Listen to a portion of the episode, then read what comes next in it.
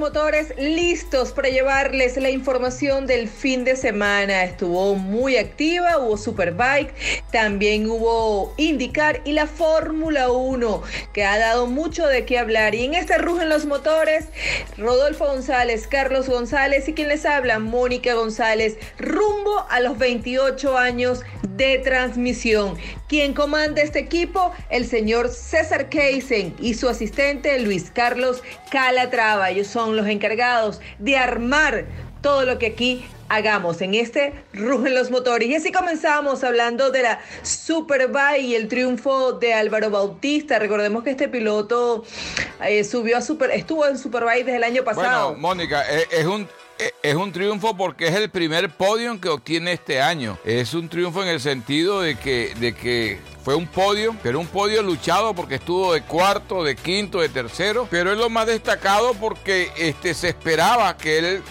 entrar allá en ese selecto grupo de los que se suben lo más arriba de donde están los grandes. Pues se dio y lo peleó bastante, porque incluso tuvo de quinto, pasó al cuarto, lo bajaron, volvió a subir y al final logró su podio. Pero donde hubo doble carrera y doble competencia fue en la indicar. pero no quiero terminar, no quiero que, saltemos en la Superbike, algo que agregar, que cuando Álvaro Bautista subió la, a la Superbike, bueno, el equipo no tenía así como mucha confianza porque no había tenido una buena temporada en, en la MotoGP. Sin embargo, ellos hicieron un contrato donde el contrato hablaba de unos bonos y el equipo no perdía nada en darle a los bonos. Y bueno, accedieron un bono por el primer lugar, un bono por el segundo lugar, un bono por el tercer lugar, sin problema. Resulta que que cuando él comenzó la temporada pasada, él empezó, él empezó cobrando esos bonos porque empezó con podium, ganó varias carreras y eso lo hizo fortalecerse para la temporada porque claro, al no tener, digamos que estaba un poquito que lo habían subestimado, pudiéramos decir eso. Yo lo que creo, Mónica, no es que estaba subestimado, la MotoGP es muy dura y la Superbike es una categoría donde como la IndyCar es, es más accesible y es menos complicado obtener un resultado. A ese equipo le pasó como le pasó a Benny Eccleston con Nelson Piquet cuando firmaron contratos por cada carrera por los puntos que obtuviera. Y llega Nelson Piquet y le gana dos carreras seguidas, que por cierto Benny Eccleston nunca le pagó. sí. Pero para que tú veas que los equipos también se equivocan, los grandes equipos, porque ellos pensaban que, yo no entiendo para qué lo firman si no confían en él, ¿no? Si no tienen la, la suficiente, a menos que se lo haya impuesto un patrocinante. Pero si tú confías en un piloto... creo que también porque no le quedan opciones. Bueno, a lo mejor no le quedaban opciones. También a, veces firma piloto por ser eh, por ser opción secundaria o, no, pero Álvaro Bautista cuando lo pusieron de suplente en la Ducati, mira, eh, estuvo andando bien duro, inclusive creo que liderizó una eh, liderizó esa carrera que yo vi. Entonces, claro, lo que pasa es que con Marque, con Vicioso, con, con Rossi, con toda esa, con, con toda esa gente, con Viñales, pues no eran era un nivel muy alto y todos tenían oportunidad de pelear las carreras. Pero en la Superbike los gallitos son pocos. Entonces, este es un piloto bueno y, además tiene una buena moto. ¿Entiendes? y además de eso está casado con una venezolana y él dijo que le encantaba en su casa desayunar con arepas. Eso es algo que no mucha gente... No, él dijo también, le dijo a los, a los españoles, estoy comiendo jamón de bellota. Es lo que yo le digo a todos los españoles que están con una venezolana, digo, tiene jamón de bellota. Bueno, y nosotros aquí les vamos a poner unos audios, o les vamos a colocar un audio de Álvaro Bautista porque lo tenemos. Y también tenemos un audio de su esposa. Así que ustedes aquí en Rugen los Motores, recuerde que estamos en Spotify, Google Podcast y Apple Podcast. Y les vamos a traer el sonido y esas declaraciones de Álvaro Bautista porque estuvimos conversando con él y pues nos ha sorprendido este fin de semana. Rugen los Motores, soy Álvaro Bautista, quiero enviaros mis felicitaciones por vuestro 25 aniversario ya, que son muchísimos, y un fuerte saludo desde España. Y ahora sí, estaremos hablando de la IndyCar cuando el fin de semana anterior a este se celebraron las 500 millas de Indianápolis con el ganador Takuma Sato, quien sigue dando la hora, se pudiera decir. Se invirtieron los papeles. Ganó Dixon, que le llegó el segundo, y, y, Takuma Sato le, dijo, te llegué de segundo, te estoy vigilando, pero te gané la grande, la de las 500 millas. Entonces ahí... No, y aparte, aparte al final estuvo muy cerca, de, no, no, no hubo ni medio segundo de distancia entre Dixon y, Sato. Eh, Sato que está bastante alzadito, ¿no? Después de esa victoria en, en Indianápolis, yo también lo estaría.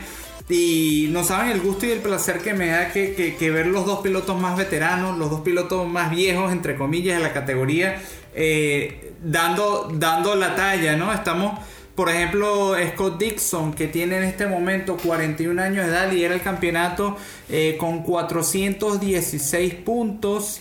Eh, Joseph, bueno, son 96 puntos por delante de Joseph Newgarden que tiene 320.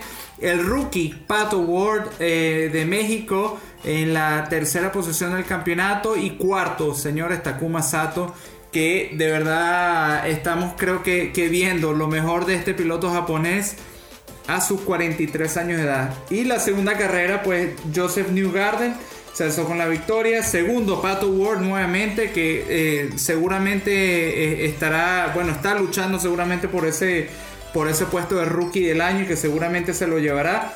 Tercero fue Will Power, cuarto el otro rookie Rino VK y quinto eh, Scott Dixon. Eh, un, un, resultado bastante sólido a pesar de todos los problemas que tuvieron durante esa carrera, los problemas con la estrategia.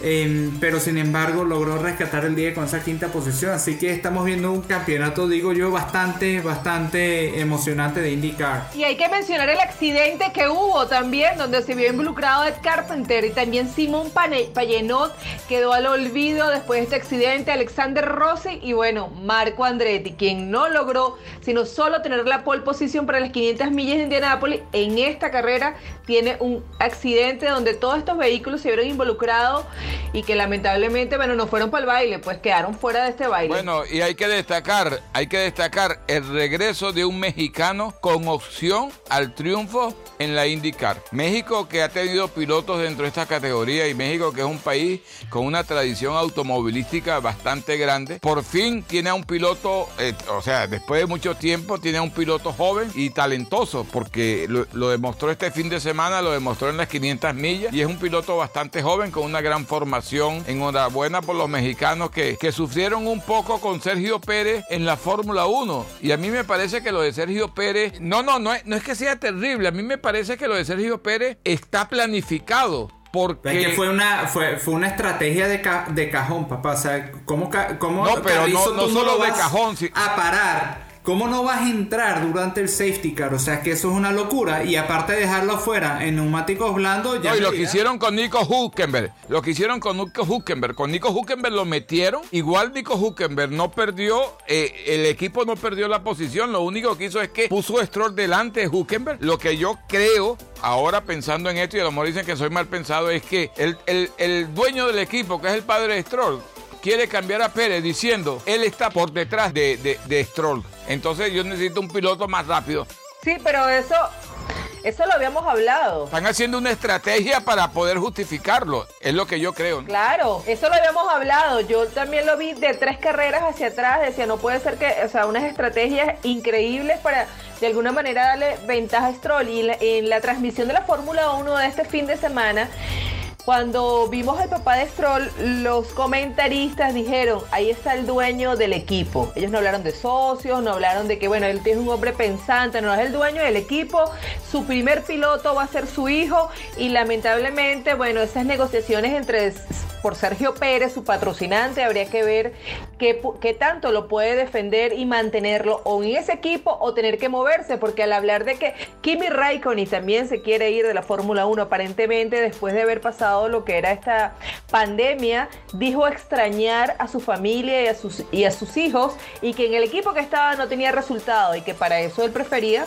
estar en su casa con su familia, que los niños crecían muy rápido, así que... Fíjate el comentario que dijo eh, Checo en su Twitter, que dijo, tampoco entendí la estrategia, tuve que remontar desde el último lugar y rescatamos un punto para el campeonato, y es verdad, yo, ah, yo estaba viendo la carrera ahorita y la estaba volviendo a ver y quedó en el puesto 18 y remontó hasta la décima posición y llegó a pocos segundos de, de, Lance Stroll, que bueno, pocos segundos no, pero sí a eh, a unos 17 eh, segundos, pero ojo que Lance Stroll había parado durante el safety car, o sea, fue una absoluta tontería. Creo que están haciendo eh, todo lo posible para hacer Checo queda mal y de, de, alguna forma u otra salvar el ego de, de, de Lawrence Stroll y de Lance Stroll. No, y, del, piloto, del piloto para decir, no, vale, él estaba detrás de mí, pero ¿por qué está detrás de ti? Porque el equipo, el equipo se ha hecho a semejanza de Stroll, del, del joven. Entonces, por supuesto que va a estar detrás de él. Porque ¿por qué no pusieron, por qué no metieron Stroll cuando Huckenberg para que Huckenberg eh, terminara adelante? Si Huckenberg hubiera sido el hijo,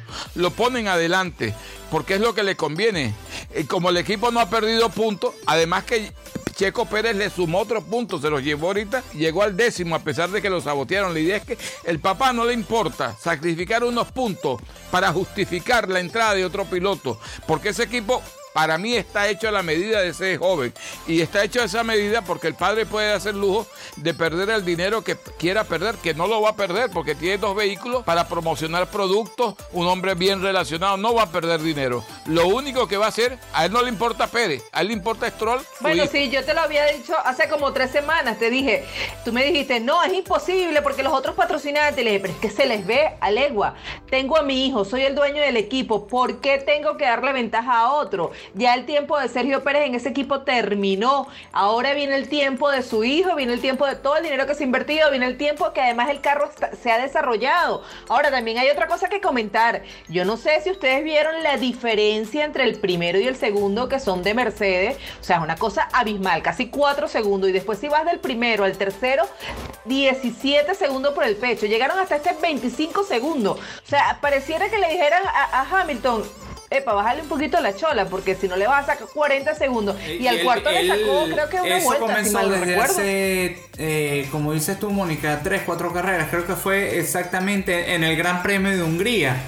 Cuando le preguntan a Central en la, en la, en la rueda de prensa, le preguntan, em, ¿tú estarías dispuesto a irte a otro equipo? Eh, para dejar que eh, Racing Point se queden con, con, eh, con, Checo Pérez y con Sebastián Vettel, pero fue una, una, pregunta jocosa y de doble sentido que me encantó. Hay que hacer una estatua ese periodista por decir las cosas como son, ¿verdad? Y le hicieron esa pregunta y él de manera muy pedante, soberbia y consentida porque es hijo de papá eh, responde, no, yo estoy determinado a quedarme acá y, bueno, se ve que se ve todo ese consentimiento en el, en el equipo de Racing Point, ¿no? De verdad claro, bueno, y además hay que decir que la punta no tuvo sorpresa, ganó Hamilton sin problema, de punta a punta, Bottas eh, fue segundo, Verstappen sigue siendo el hombre que puede darle la pelea a, la gente de Mercedes, sin embargo.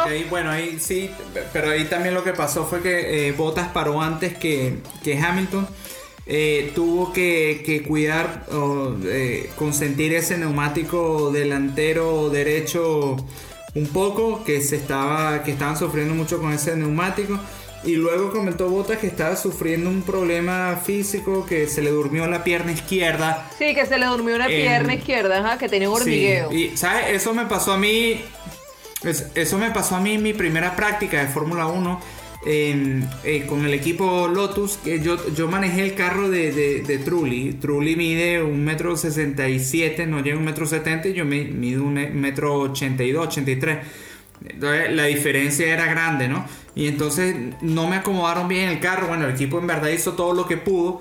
Eh, y yo salí a manejar pues un poco incómodo, eh, con las piernas que me tocaban casi el volante y los pedales muy atrás.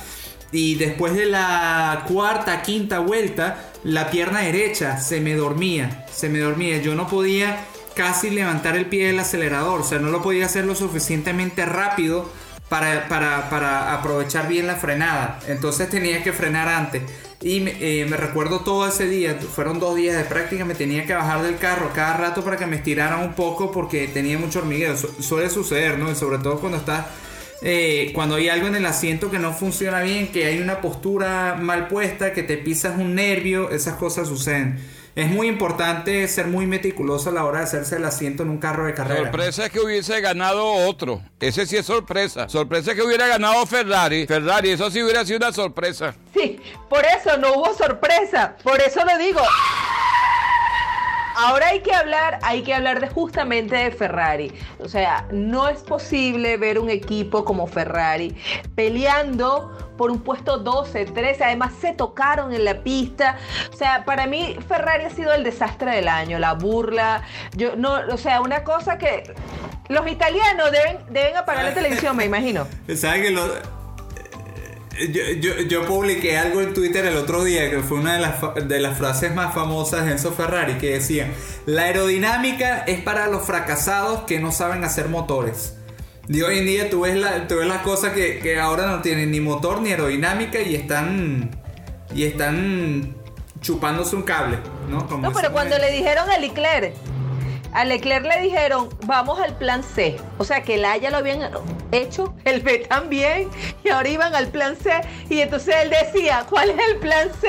A la radio le decía, ¿cuál es el plan C? O sea, es una cosa loca. El plan C es, el plan C se jodió. se jodió. O sea, una cosa, pero loca. O sea, los Ferrari peleando con el Alfa Tauro. O sea, eso es una cosa que tú no lo puedes entender. Y, tuvieron suerte porque cuando se metió el, el carro de seguridad, el Pace Car, no lo podían alcanzar la Ferrari. No, es un desastre. Era un desastre. Y después la parada de los pits.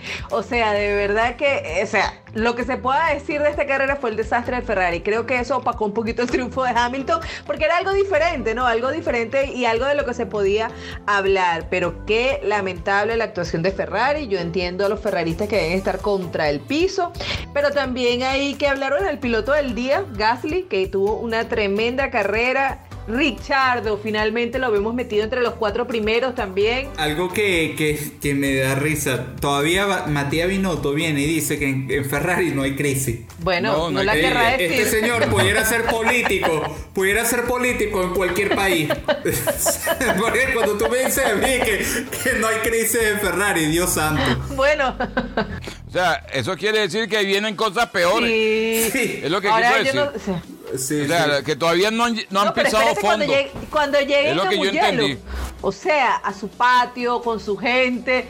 Oye, ojalá que les den un buen espectáculo, por lo menos, porque Qué triste de verdad el, desempeño y además debe ser terrible para los pilotos, esa, eh, ser frustrante, pues ver un piloto como Betel, como Leclerc, que, puede estar ahí en la pelea, pero la verdad el equipo no le da la talla, a lo mejor... Pero ahí les digo de una vez que ya los tifosi pueden preparar, ir preparando sus pañuelitos y, todas esas cosas porque van a llorar parejo porque Mugello es una pista de velocidad de punta y de aerodinámica y Ferrari no tiene ninguna de las dos. De hecho, o sea, que se lo, que se lo gane un, Alfa Tauri con un motor pues es increíble. Y que estén peleando eh, con los Alfa Romeo, que estén ahí, eh, bueno, eh, peleando. Sebastián Mattel llegó de 13 detrás de Kimi Raikkonen en el Alfa Romeo. O sea que el Alfa Romeo, el carro está comportándose mejor hasta ahora que, el Ferrari, ¿no? Que es una cosa de, de locos, ¿no? Pero yo creo que el que tiene... Sí, y el, pero yo creo que de todas formas el que tiene una, sonrisa de oreja a oreja es Fernando Alonso. Porque viendo que Renault terminó cuarto, quinto, que ahora se está perfilando como el, tercer equipo de, la parrilla. Está ya de manera constante superando a los, a los Alfa Tauri, a los Racing Point. Está peleando ahí con los Red Bull. Porque fíjense que Richardo llegó eh, básicamente a 3 segundos y medio de, de Verstappen y cuando, cuando adelanta a Richardo a la cuarta posición estaba en 9 segundos. O sea que, que, de verdad que el, Renault eh, yo creo que, está haciendo... No, están haciendo pasos importantes ¿no? a lo largo de esta temporada. Que, Fernando Alonso el año que viene cuando se suba creo que va a subirse un carro yo creo que bastante. Y así nos tenemos que estar ya despidiendo en este Rugen los Motores. Les recordamos que estamos en las diferentes plataformas Spotify, Google Podcasts y Apple Podcast podcast. También tengo que decirle que estamos en Instagram como Rugen los Motores Oficial, también en Facebook y en Twitter.